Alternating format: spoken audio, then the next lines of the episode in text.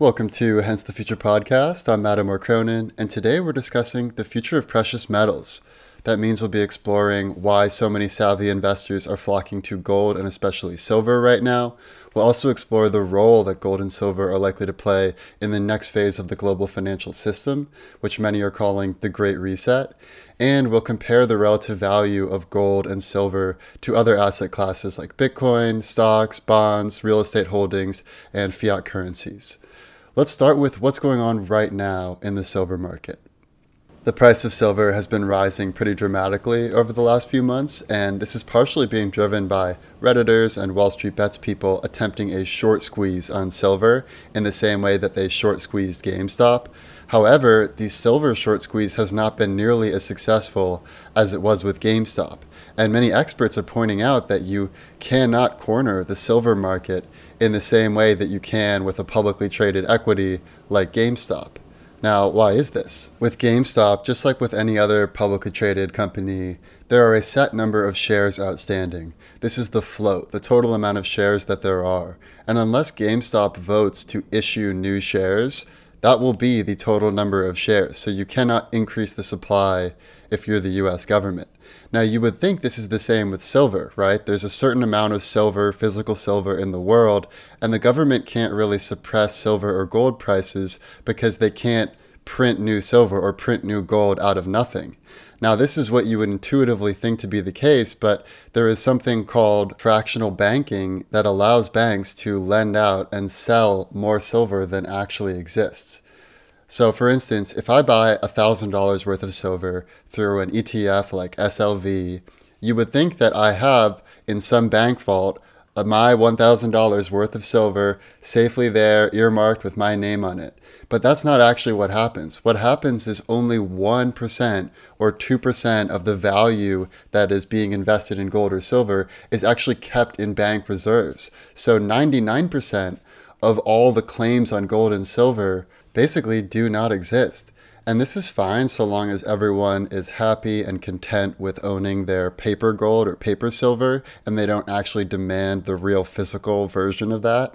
But let's say that there is something that shakes consumer confidence, and all of a sudden everyone wants physical gold, physical silver. It's not enough to just have some piece of paper that says, I own this much gold or I own this much silver. That could create a situation where the dominoes start to fall. The price of silver goes up dramatically. That leads to the price of gold going up dramatically. That leads to runaway inflation. And the dollar could essentially become worthless, just like every fiat currency in history has eventually gone to zero. Obviously, the US Federal Reserve and central banks all around the world do not want this to happen. They don't want the stability of the global financial system to be threatened.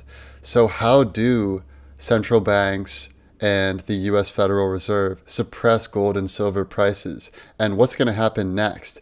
In order to really understand this, we have to understand a brief history of what's happened up until now and where we are in the cycle. In pre modern times, the gold standard was pretty much the norm. So, in ancient Rome, for instance, one golden aureus coin, a gold coin, could buy you a few hundred liters of cheap wine, just like it could buy you today. If you dug up an old Roman aureus coin and it was in good condition, you could buy the same amount of wine today than you could back in time. So there's essentially no inflation when you're on the gold standard. And a great example of this is in England, which experienced no inflation for almost 200 years up until the dissolution of the gold standard in 1914. And the reason the gold standard is beneficial is because it provides stability. You know how much your money can buy, so you can plan for the future accordingly. However, what always tends to happen is that the currency gets devalued over time. So at the pinnacle of Rome, the gold content in the coin was synonymous with the value of that coin. But over the years, they would put less and less gold content or less and less silver content into the currency so that the actual value of the coins became less and less valuable compared to the nominal value of the coin. So this is the same sort of thing that happened in England so up until World War One, the British sterling pound was the world's reserve currency, and it was made of silver. So it was backed by silver, or backed by gold in a very real sense. But in 1914, that's when World War I began.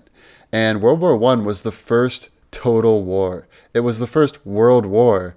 And what allowed it to be a war in a scale that we had never experienced before is that it used to be the case that you could only fight war with as much money as you had in your vault. So if I'm some kingdom and I'm fighting a war against some neighboring kingdom, I can only spend as much as gold as I have in the royal vaults. Once I run out of gold, I can't really spend anymore unless I take money from my people or do something else in the physical world. And this is why in old wars you would see people would raid some other kingdom, they'd take all of their gold, and that's essentially how they would grow their empire. And up until World War II, this was the standard. You would conquest, you would set up colonies, you would take their gold, you would accumulate as much gold as you could in your vaults, because that's pretty much what you needed in order to spend. But once we moved to fiat currency in World War I, when Britain realized that it was no longer able to finance the war because it wasn't didn't have much actual British sterling pound left to finance World War One. So instead, they went off of the gold standard, the silver standard, and this allowed them to essentially spend the entire value of everyone who used British sterling pounds rather than just what the government owned. So they could spend and spend and spend. And as long as there was still some economic value left in the people that held British pound sterlings, the government could continue to spend. And this is the same case with every other world power during World War I. Germany went to fiat currency. Every major country went to fiat currency so they could essentially embark in total war our whole economy against your whole economy. Or one way this is talked about is currency wars. It's really a value of what is our whole monetary system against your whole monetary system and which one is going to win in the end. Well, we know that at the end of World War I, Germany was on the losing side, and so they had to pay all of these reparations. And in order to pay their reparations that were really more than they were able to pay, they had to print all of this money so it would be cheaper for them to pay it. But this led to the famous runaway inflation in Germany, where you literally had people with wheelbarrows of money buying like one loaf of bread. And this is an example of what can happen when runaway inflation reaches a certain tipping point. And the fact that Germany had such onerous demands as far as reparations it had to pay, and because it suffered so much from runaway inflation, a lot of that resentment is what led to World War II. And after World War II, once the Allies defeated the Axis, this was the last great reset that occurred in the global financial system. Because at that point, all of these fiat currencies had basically been stretched to the breaking point, and America was the only really strong economy left because America, up until then, had been very inward looking. And towards the end of the war, they were the ones bankrolling all of the Allies' war efforts. So Britain and Russia and all of these countries would pay money, they'd pay gold to America. America would produce planes and, and bombers and all sorts of things that would help them win the war. So by this point, America had most of the world's gold reserves. It was in the strongest economic position. And this is when the famous Bretton Woods Conference occurred. During the Bretton Woods Conference, some countries like France proposed a new international form of money called Bancor that would be backed by gold that would be conducted by the new International Monetary Fund. And that way, no one country would have too much power as it relates to currency. However, the other proposal that was on the table is that the US dollar becomes the world reserve currency. And this had a lot of supporters because the US was in the strongest position, and a lot of the allies wanted the US to help them out and give them some support. So, as a compromise, the US became the world's reserve currency, but it was exchangeable in gold. So, if any country in the Bretton Woods Agreement wanted to exchange some of its excess dollars for gold, they could do so at a fixed price of $35 per one ounce of gold. Now, this arrangement worked out all right for a while, but eventually the temptation for the US to create new dollars de novo became too tempting, just like it has for every country that has ever created a fiat currency throughout history. And this allowed the US, who was the only country that could create new global reserve currency to run massive debts with little impact. Because if the US spent way more money than it actually took in through taxes, it could create more money then to pay for the interest they had to pay on their debt. And because the currency was used by everyone, essentially every US dollar holder absorbed the devaluation of the currency. So the impact to the US alone wasn't that much because most dollars were held outside of the US. This is a major competitive advantage for the US, and over time it began to accelerate. And this especially became true during the Cold War, when the US was now investing in all of these overseas wars, things like Vietnam, things like the Korean Wars. And countries started to become worried. Countries like Britain and France started to exchange their excess dollars for gold because they were worried about what would happen if the dollar became too devalued. And between 1959 and 1971, the US lost over half of its gold reserves. And it was clear at this point that if they kept this up, the US would be out of all of its gold reserves in just a few years. That's why in 1971, President Nixon announced that he would break the Bretton Woods Agreement and the US dollar would no longer be convertible for gold. And if you look at the statistics over time, you can notice very obvious changes from 1971 until today. You'll see the debt skyrocket, you'll see real wages stagnate, you'll see income inequality soar, all of these indicators of an unwell economy start to emerge after 1971. And this is also when the real suppression of the price of gold and silver starts. It had already been suppressed before, but it was suppressed in a more transparent way where they were actually selling physical gold and silver in order to drop the price. What you see after 1971 is more obscure ways of suppressing the price of gold and silver. So you'll notice all of the banking sector became very consolidated after 1971. There used to be all of these small independent banks. Now, in more recent years, there has just been a few big banks that work directly with the Federal Reserve, and the Federal Reserve is constantly creating new money. They give this to the banks, the banks lend it out, and now the government is in control of the monetary system to a much greater degree than would ever be possible under a gold standard. And one of the ways that they're able to suppress the price of gold is by ETFs. So, because they don't have to own all of the actual gold and silver that they're selling through ETFs, they only have to own like 1 or 2% through fractional banking. They can constantly be selling this paper gold and silver. And analyses have shown that during trading hours, the price of gold and silver tend to go down. And when it's not during trading hours, the price of gold and silver tend to go up. So there's this constant effort to keep prices down because every economist knows that when the price of gold starts to go up, that's a harbinger for the overall economy. And it means that every other asset class, especially the fiat currency asset class, might be in serious trouble. Now, this financial house of cards almost came crashing down in 2008 with the subprime mortgage crisis. However, the central bankers quickly put together a stimulus package. They bailed out the big banks, and so they were able to maintain the status quo for a little while longer. But they didn't fix the underlying problem. It's like we're just treating the symptoms of the illness, but we hadn't actually solved the full illness yet. And even though the central bankers were able to maintain the status quo after 2008, countries, especially Russia and China, started to realize that, hey, the end game might be right around the corner, and therefore we should not keep investing in US dollars and we should start to accumulate as much gold as we can so that if there is another great reset and we need to go back to something more akin to a gold standard, we will have enough gold in our reserves. That's also why China has stopped buying US debt after 2010.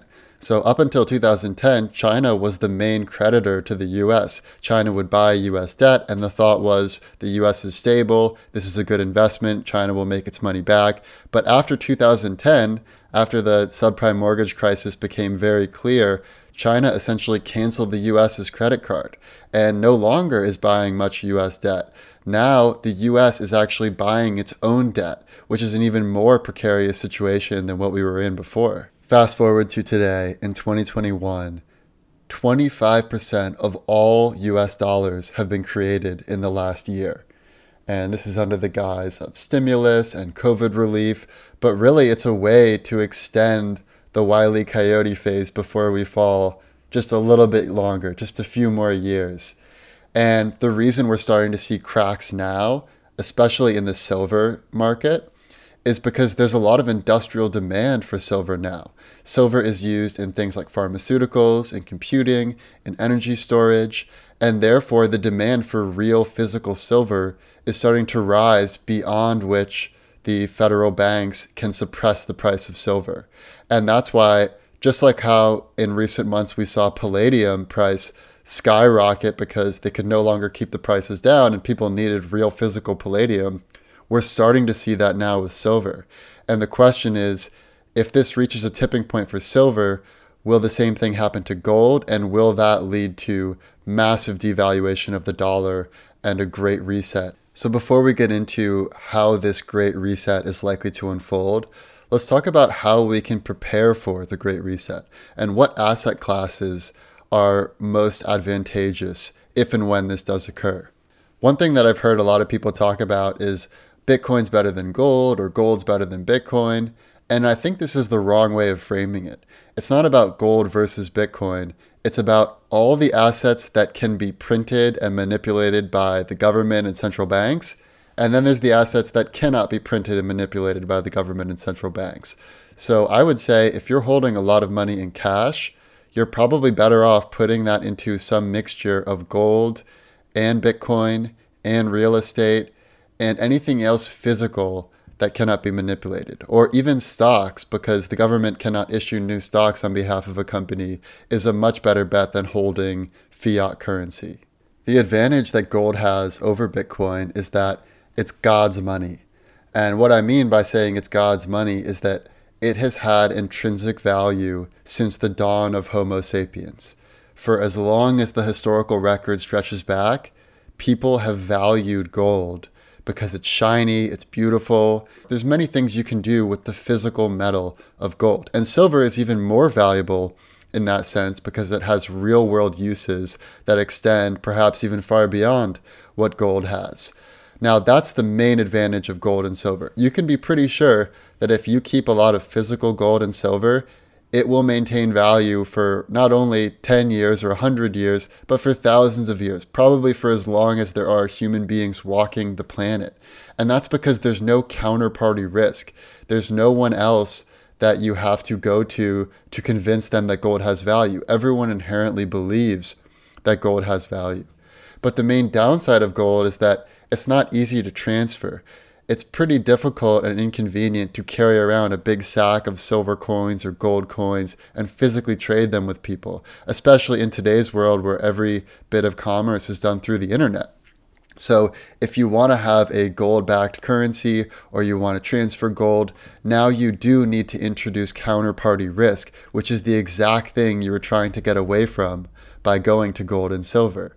So if you have to rely on some bank to store your gold in a vault so that you can digitally transfer the claim on that gold to other people, all of a sudden there's a risk. What if that bank runs out of your gold or doesn't manage it well or lends out too much of it and other people request it back or there's all of these new risks when you don't have the physical gold and silver and you only have the claim on gold and silver.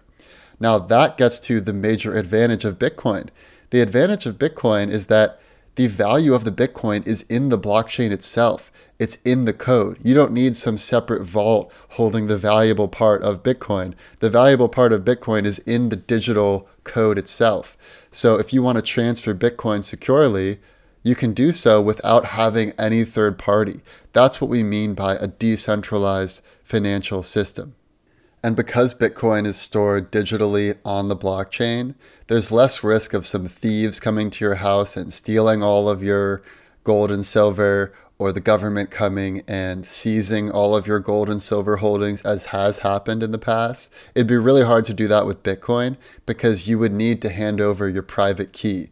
So, as long as you know your private key and you're not willing to tell it to someone else, there's nothing they can seize. The asset is on the blockchain it's publicly visible, it's decentralized, and as long as there's one computer still running the Bitcoin network, you're safe. That's why Bitcoin is a great currency for the quote crypto anarchy scenario, where it's like Mad Max, but there's some layer of commerce done through crypto. And in that sense, it is better than gold. It's a better medium of exchange than gold because you don't have to physically carry anything around. But gold may be a better store of value because it has intrinsic value beyond just the belief. It can actually be used for physical things, whereas Bitcoin is really it really is a belief system. So it is possible that one day everyone on earth may agree that Bitcoin no longer has value. I don't think that's going to happen, but theoretically it could happen. But with gold, that seems pretty much impossible given the history of gold having value since the dawn of man. Let's talk about what sort of world would we live in after the Great Reset, and how is the Great Reset actually likely to play out? Let's start with the worst case scenario. Worst case scenario. The worst case scenario is that Bitcoin was the first canary in the coal mine, silver is the next canary, that leads to the gold crisis and that leads to a dollar crisis. So, a lot of people have been thinking, how could Bitcoin be rising so quickly? Oh my gosh, can you believe Bitcoin is almost at 50K per one Bitcoin? And some people think this is evidence that Bitcoin is a ridiculous asset class, that it's risky, you shouldn't put any of your money into Bitcoin. But that's only if you value Bitcoin in dollars if you value dollars in Bitcoin, then the dollars have been devalued incredibly. And interestingly, if you look at even how much stocks have risen, it looks like a fantastic bull market, even despite the pandemic. But if you value stocks in Bitcoin, there's actually been massive loss in the value of stocks over time. So it's worth noting that everything is relative, and there has been so much stability in what people think of as what's $10 worth, what's $20 worth. So it takes a real psychological shift to hit that runaway inflation where all of a sudden you realize, wow, $100 or $1,000 is worth nothing. You know, I'm way better off having other sorts of assets. So in the worst case scenario, the silver crisis leads to the gold crisis, leads to the dollar crisis, and it's only a year or two away. So we don't have a lot of time to plan. But the worst case scenario of all, in my opinion, is that this leads to an authoritarian rise, just like it did in the 1930s. It seems really unlikely that this could happen now, but I'm a little bit worried when you look at what's going on with American politics and nationalism and how easy it would be to blame the Democrats if this great reset and runaway inflation happened, let's say while Biden is still in office, it would be so easy to blame it all on Biden or vilify any one person or one party. And that could open the door to some new authoritarian, maybe not Trump, maybe someone more savvy and, and malevolent and ambitious than Trump could rise to power. And to me, that really is the worst case scenario. And I'm not saying it's the most likely, but it is something we need to look out for because we are at the end of this cycle, the end of this monetary cycle. And it may not happen in 2021 because we are still feeling positive and optimistic from the vaccine and we're dealing with the pandemic. But in 2022 or 2023, or maybe the next US election, 2024, I could see runaway inflation occurring, which could spark an authoritarian regime and could upset the freedoms that many of us enjoy and could upset the overall global economy. Now let's get into the best case scenario. Best case scenario. In the best case scenario, a new era of decentralized finance will take place. So, regardless of what the official currencies are, I think decentralized finance will explode in a positive way once this great reset occurs. And I wouldn't be surprised if Bitcoin becomes the new world reserve currency, or if the new digital dollar, digital yen, digital pound are all exchangeable in Bitcoin. So, for instance, we could set a new standard, just like how in Bretton Woods, $35 was exchangeable for one ounce of gold. We could set something new where $1 is exchangeable for 1,000 Satoshis or 0.0001 Bitcoin. That would provide stability, transparency, and it would be really easy for people to cooperate because there would be a level of trust in our financial system that hasn't existed. It's possible we could go to a gold standard, but because of the risk of someone needing to physically hold the gold so that you can transfer digital claims on that gold, Personally, I don't feel that confident in that sort of a system, so it seems unlikely we would go back to a full fledged gold standard, but there will be a revaluation of gold and silver. And I believe that once this great reset occurs, we're going to see the price of all of these assets that have real value, like gold, silver, Bitcoin, real estate, all of these are going to go way up in value. So people who hold that are going to be in a much better position than people that, that only hold you know all of their money in, in fiat. But I still think that in this best case scenario, it could be a really fruitful reset for everyone. And with the stimulus bills, we've kind of already gone down the path of giving people some amount of US dollars per month on an ongoing basis. I think this is inevitably what will have to happen because of what's going on with automation and globalization and AI. And I don't think that has to be a bad thing. I think if everyone can get a certain amount per month just to cover their basic needs, there will still be enough competition where people really want to do better and accumulate more so they have a comparative advantage to their peers and their neighbors while still having the full freedom to pursue whatever they want to pursue in life because they don't have to worry about going completely broke or going bankrupt from medical bills or becoming homeless. So I see this as really challenging in the short term, but in the medium term and the long term, we could see a massive boon in our economy, just like we did with the baby boom that happened after the last great reset. So I'm very optimistic about what will be achieved and what can become possible after the next great reset. Now let's get into the most likely scenario. Most likely scenario.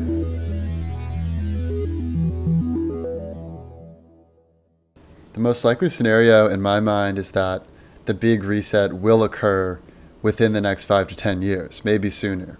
And once it occurs, there will be some restructuring of debt. It's hard to say which types of debt will be canceled and which types of debt will be preserved, but some debt will for sure be restructured. There will be a revaluation of gold and silver and any other asset that has value. So people that hold those assets will be in a better position than people who don't hold those assets. I think the nationalization and consolidation of the financial industry will continue as it has for decades, so that eventually there won't be all these different banks. There will basically just be one bank that emits digital US dollars, and maybe it's exchangeable for Bitcoin, maybe it's exchangeable for gold, maybe it's exchangeable for some bundle of goods like the consumer price index is it's hard to see exactly how this will be structured, but I feel confident that America will be fine after this. Most people will be fine. In my mind, the future of precious metals, just like the future of real estate and Bitcoin and stocks, all of these futures are going to be bright. The future of dollars and ETFs and bonds and treasury bills, I believe, will not be so bright. So, with that, I will leave you. Hope you enjoyed today's episode, and I'll see you next time.